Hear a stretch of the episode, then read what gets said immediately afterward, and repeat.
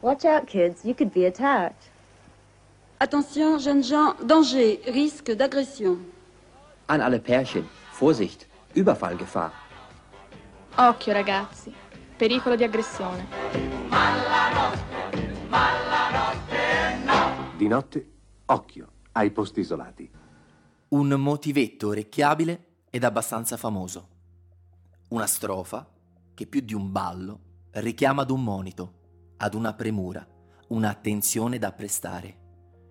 Poi voci diverse, prima in inglese, poi in tedesco, poi in francese e poi in italiano, con una dolce cadenza fiorentina che dice Occhio ragazzi, pericolo di aggressione, sì, proprio di aggressione da parte di chi l'amore non lo tollera, da parte di chi all'amore e da chi lo fa gli spara addosso, a chi si abbraccia, si stringe e poco importa se è solo per qualche minuto dopo una giornata di lavoro, dopo che sei uscita anche contro voglia, invogliata da una madre che mai si perdonerà quel sì ma dai esci un po', che così ti svaghi che è domenica ed hai lavorato tutto il dì. E poco importa se è ancora piena estate e non è del tutto buio e sei comunque a pochi minuti da casa, parcheggiata a 10 metri dalla strada principale, no, non importa. Perché a quel qualcuno o nessuno che attorno a Firenze, nelle sere d'estate, nelle notti senza luna, esce armato di pistola e coltello, di questo non frega niente.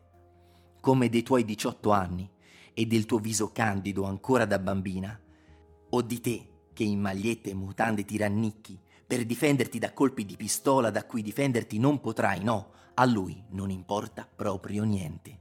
Ti spara addosso e poi ti trascina poco più in là. A lui di te, di voi, non frega niente. Della vostra vita assieme, che immaginavate di costruire, o delle vostre paure, che temevate di incontrare e magari sì sconfiggere assieme, niente, non gliene frega niente. Gli interessa di voi, che respirate piano per poi smettere di farlo ed una volta morti pugnalarvi ancora ed ancora ed a te, giovane, giovanissima ragazza, tagliar via la tua femminilità, sopra e sotto, pube e seno. Pia, Claudio, di voi, a quel qualcuno, non è fregato niente. Il delitto di Vicchio del 29 luglio 1984 è senza dubbio quello che maggiormente ha scosso l'opinione pubblica, sia questa privata o qualificata cioè quella composta da chi indagava sul caso. Vuoi per la crudeltà del delitto, con le macabre scissioni sul corpo della giovane Pia, che verrà privata non solo del pube, come anche Carmela e Susanna nei due delitti del 1981, ma anche del suo seno sinistro. Vuoi perché al momento del delitto, come sospettati di essere il mostro di Firenze, in carcere non c'era una persona sola, ma ben tre. Ed immaginate allora la delusione degli inquirenti nel trovarsi altri due ragazzi uccisi quando erano invece convinti di aver trovato i responsabili dei delitti. Ed infatti, tutti e tre, Francesco Vinci, Giovanni Mele e Pietro Mucciarini, abbandoneranno le loro celle riacquistando la libertà. Vuoi per la figura del padre di Pia, il signor Renzo Rontini che negli anni a venire diventerà quasi il simbolo dei parenti delle vittime si ricorderà di fatti la sua presenza costante ai processi degli anni 90 e la sua tragica, triste fine che vi abbiamo raccontato nella puntata precedente. Vuoi perché ora, e paradossalmente, era davvero il terrore.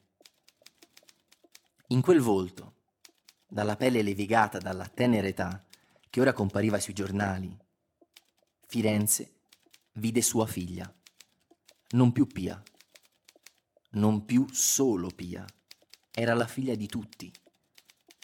Quella che la mattina sentivi prepararsi per andare a scuola nella camera accanto, quella che si versava il latte a colazione con gli occhi ancora appesantiti dal sonno, quella che stazionava agitata ed emozionata di fronte al telefono di casa nell'attesa che squillasse, quella che ti diceva di non aver più bisogno di un passaggio perché ora aveva la patente ed era diventata grande, quella che usciva la sera e prima di varcare la soglia della porta ti diceva Babbo, tranquillo, torno presto. Quella che a qualsiasi età infante, adolescente, donna, moglie, sarà sempre la mia bambina.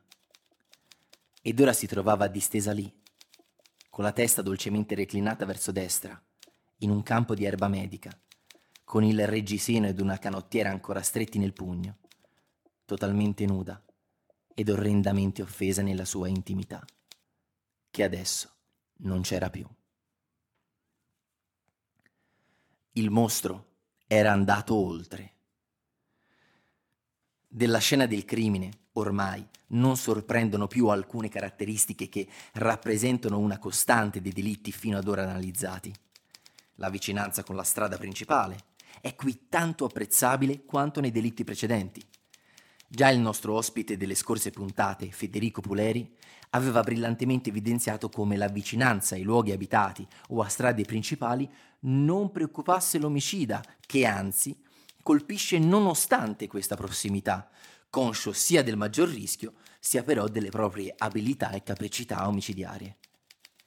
Condizione questa che ci suggerisce una approfondita conoscenza dell'omicida dei luoghi dove decide di colpire, magari studiati nei mesi precedenti al delitto, ai quali si avvicina probabilmente a piedi e non con un mezzo a motore, che certo poteva essere notato sia dalle altre auto in circolazione, sia dalle sue stesse future vittime.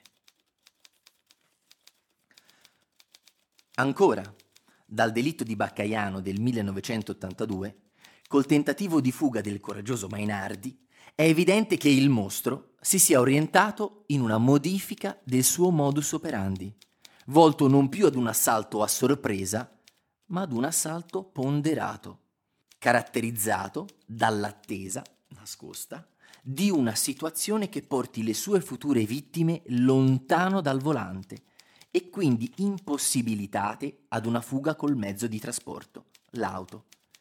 Quindi, quando l'atto sessuale fra loro era stato più avanzato dei meri preliminari come negli episodi, ad esempio, dei due delitti del 1981 e quello del 1982. Più la coppia sarebbe stata concentrata su loro stessa, meno lo sarebbe stata su ciò che le accadeva intorno. Difatti, in questo caso, come anche per il delitto dei due ragazzi tedeschi, avvenuto l'anno precedente, l'omicida attende nascosto che il ragazzo, Claudio, si allontani dal posto di guida per posizionarsi sul retro della Panda, attirato dal particolare divanetto posteriore che si reclinava comodamente proprio per favorire la distesa dei suoi occupanti. Da lì, al volante, Claudio non ci sarebbe mai arrivato, così come Pia, che preparandosi all'atto, col suo fidanzato, si era già svestita, rimanendo in sole mutande e niente più il reggiseno e la maglietta, le verranno di fatti ritrovati stretti, quasi legati, tra le dita della sua mano destra, in una posa che ricorda tanto, tantissimo, l'altra ragazza uccisa dal mostro nel Mugello, Stefania, vittima della sua ferocia nel 1974 e di cui vi abbiamo raccontato negli episodi 3 e 4. La testa lievemente reclinata verso destra, braccia e gambe aperte. Ancora una volta, ex crucior, messo in croce. Nella linea temporale che stiamo seguendo per raccontarvi questi tristi eventi, all'indomani dell'omicidio di Pia e Claudio, soltanto due erano state le ragazze vittima del mostro ritrovate totalmente nude, Stefania ed appunto Pia. Ed a dieci anni di distanza l'uno dall'altra, ed a pochissimi chilometri di distanza l'uno dall'altra. Non crediamo sia da ritenersi un caso questa coincidenza. In dieci anni il mostro è cresciuto, maturato e come ogni altra persona che intraprende una carriera, seppur criminale, questo impara dall'esperienza e si affina, mutando, evolvendo le proprie capacità. È interessante quindi notare come di fronte ad un corpo nudo l'omicida non abbia più voluto saggiare la lama sul corpo privo di vita di una ragazza, come le 96 coltellate sul corpo di Stefania nel 1974, ma, come nei delitti del 1981, abbia preferito asportare intere parti anatomiche, il pube prima ed ora per la prima volta il seno sinistro. E questa scelta di asportare adesso anche il seno sinistro della giovane pare davvero essere correlata alla maggior nudità delle sue vittime. Con Carmela e Susanna, come vi abbiamo raccontato nei precedenti episodi, si era limitato all'esportazione del solo pube, pur avendo avuto possibilità di apportare ulteriori pratiche mutilatorie, ma così non è stato. Alla scoperta del seno nudo di Susanna, causato dal trascinamento del corpo, il mostro non ha reagito con la sua mutilazione. Ma con Pia sì, è andato oltre. Perché?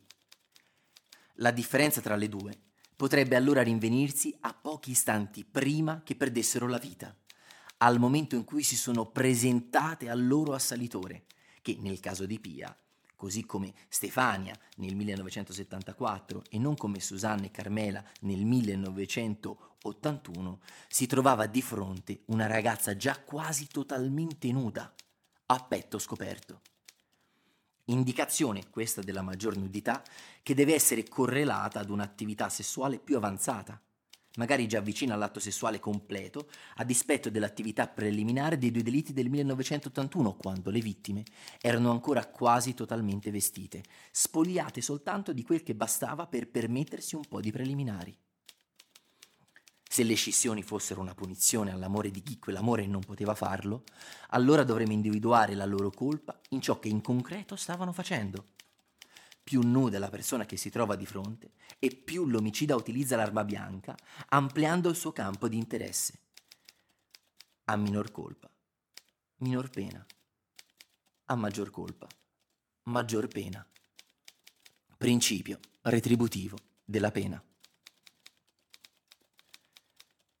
Non possiamo però certo non considerare la spaventosa coincidenza del fumetto con protagonista il guardone Farini, che aveva anticipato, nei suoi temi e soprattutto con l'escissione dei seni, quanto sarebbe accaduto a Vicchio ben due anni dopo che era stato pubblicato. Il fumetto si conclude con l'inseguimento da parte della polizia alla macchina del mostro, eh, che però, per evitare un camion, sbanda e finisce in un dirupo. Un banale incidente di macchina, quindi. Il mostro è morto, ma un nuovo mostro torna a colpire nei dintorni di Prato. Forse un emulatore? Un discepolo? Oppure un altro membro di un'improbabile setta? Ma perché questo fumetto è così interessante nella vicenda del mostro di Firenze? Come ricorderete, il misterioso personaggio che telefona ai carabinieri nella notte del 1984 si identifica come Farini, lo stesso nome del protagonista del fumetto uscito due anni prima. Poi denuncia un incidente stradale, episodio che, guarda caso, conclude il fumetto. Ma c'è di più. Come raccontato nel fumetto del 1982, il mostro escinde anche il seno delle sue vittime, cosa che nella realtà avverrà per la prima volta proprio nella notte del 1984, la notte di Vicchio e della telefonata del Farini. Il telefonista Farini era in realtà il mostro? E perché quella telefonata? Per manipolare le indagini? Per divertimento? Non lo sappiamo. Quello che appare però evidente è che il telefonista avesse letto quel famigerato fumetto, perché Farini non è di certo un nome comune e non si può certo pensare ad un caso. E forse non è un caso che proprio nell'occasione di quel delitto il mostro di Firenze abbia compiuto sulla vittima femminile un atto preconizzato due anni prima da una pubblicazione che ne mitizzava le gesta. Qui come vi abbiamo raccontato nella puntata precedente, la suggestione è forte e la misteriosa chiamata proprio di un tale fornaio Farini, la notte del delitto di Vicchio, sembrerebbe suggerire una conoscenza del fumetto da parte dell'omicida, che magari è stato proprio influenzato dalla lettura dello stesso fumetto. Certo è, come vi abbiamo raccontato, che il mostro potesse ampliare le sue scissioni sul corpo femminile era già nell'aria e nell'idea di molti, e risulta ardo pensare che chi stava commettendo quei delitti non ci avesse mai pensato prima. Forse allora sarebbe più corretto ipotizzare una sua volontà di schernire chi era l'altro capo del telefono, qualora volessimo pensare all'autore dei delitti come all'autore di quella chiamata da parte del sedicente fornaio Farini, impersonando un personaggio di un fumetto che raccontava delle sue macabre gesta. Il nostro pensiero, quindi, è che il mostro non abbisognasse di alcuna musa ispiratrice che non fosse già nelle sue oscure e macabre fantasie. Insomma, possiamo dire che il mostro di Firenze sia stato ispirato per l'escissione del seno dal fumetto a lui dedicato? Difficile dirlo, anche se personalmente non ci credo. La sua fonte primaria di ispirazione va però certamente ricercata nella cultura popolare nera dell'epoca. Siamo alla fine degli anni 60, c'è stata la rivoluzione dei costumi, la libertà sessuale e l'emancipazione della donna. L'intrattenimento popolare a buon mercato, cinema e fumetto, sembrano cogliere un certo sentimento di resistenza della società a questi cambiamenti repentini. Il corpo femminile è sempre più esposto e dagli anni 60 alla prima parte degli 80 diventa vittima di violenza nel filone nero thriller horror all'italiana che ha una forte connotazione sadico-erotica. Amore e morte, potremmo dire. Il maniaco della fiction dell'epoca ha una funzione moralizzatrice, quasi a sottolineare che la libertà sessuale e l'emancipazione sia un peccato, una colpa, una colpa che deve venire punita da una forza quasi ultraterrena rappresentata proprio dagli eroi neri del cinema e del fumetto. Chiunque sia stato l'assassino delle coppiette, per il suo modo di agire, sembra pescare da quell'immaginario. Lui è quel mostro che incute terrore, lui è il vigilante notturno che punisce chi sgarra e che si concede la carne. Beh, non vi sarà sfuggito che numerosi film di quel periodo iniziano con l'assassinio di una coppia in intimità come accade in eh, L'Etrusco uccide ancora, i corpi presentano tracce di violenza carnale, reazione a catena, la città che aveva paura, fino a venerdì 13, per non parlare di Maniac, da molti considerato il vero film ispiratore del mostro. Ma attenzione, nessuno sostiene che questo film o la cultura horror possano indurre comportamenti criminali ma certamente una mente malata e ossessionata dalla violenza è molto probabile che si nutra della visione del sangue mostrata in un certo tipo di intrattenimento. In conclusione, io credo che il mostro di Firenze ambisse ad essere un Freddy Krueger che dal regno del sogno si materializza nella nostra realtà per rendere spaventosamente concreti i nostri peggiori incubi. Triste riprova di questo nostro pensiero sulla correlazione tra colpa, atto sessuale e pena, morte e decisioni, potrebbe essere un nuovo delitto del mostro dopo quello di Pia e Claudio, per così vedere come avrebbe reagito il mostro sulla nuova coppia appartata. Nel caso li avesse trovati nudi, avrebbe reagito come a Vicchio? Oppure no? Un nuovo delitto che ora tutti a Firenze si stavano aspettando con ancora l'immagine di Pia stesa a terra in quel campo di erba medica. Il suo volto rievocava la sensazione di angoscia di una nuova estate che stava arrivando ed il timore o terrore che al suo giovane viso ne sarebbe seguito un altro, altrettanto giovane ed altrettanto privo di vita. Così finisce l'estate del 1984, con i tre sospettati della pista sarda che escono dal carcere e nessuno più entra al loro posto. Trascorre l'autunno l'inverno e poi, con i primi fiori, la primavera, che ricorda a tutti che l'estate è lì, dietro l'angolo, e si porta con sé la voglia di vestirsi leggeri, uscire la sera, di stare fuori fino a tardi e magari sì, anche all'aria aperta. Già, in altre parti d'Italia magari, ma non a Firenze, non fra quelle colline, non nel 1985, lì, in quei momenti, l'estate porta con sé altro, ansia, paura e colpi di pistola. E così arriva, puntuale, anche quell'anno, e trascorre quasi tutta nel silenzio di chi si guarda sospettoso attorno, vedendo un mostro dappertutto e negli occhi di chiunque, col pensiero fisso. E se fosse proprio lui, quello che mi sta accanto, chissà quando tornerà a colpire. E purtroppo non dovremo attendere molto per scoprirlo perché Nadine e Jean-Michel agli inizi del settembre del 1985, stanno già caricando la loro auto per un piccolo viaggio di qualche giorno in Italia. Nadine saluta sua figlia e le dice che tornerà presto. Solo qualche giorno, e poi sarebbe tornata in tempo per il suo primo giorno di scuola, il lunedì, sì, il lunedì successivo. Solo quattro giorni. Giusto il tempo di farsi un giretto col suo nuovo fidanzato prima di recarsi alla fiera di calzature che voleva visitare per lavoro prevista per domenica 8 settembre. Una piccola deviazione per vedersi alcuni luoghi del bel paese in quegli ultimi sprazzi di estate. Una piccola deviazione. Di piacere, sì. Passando anche per Firenze. Tu me fais tourner la tête. Mon manège à moi, c'est toi. Je suis toujours à la fête. Nessuno, il mostro di Firenze, è un podcast realizzato da Caso Zero Media. Testi Eugenio Nocciolini, Edoardo Orlandi. Voce Edoardo Orlandi. Audio e musiche Andrea Casagni. Si ringrazia per il contributo Giuseppe Di Bernardo.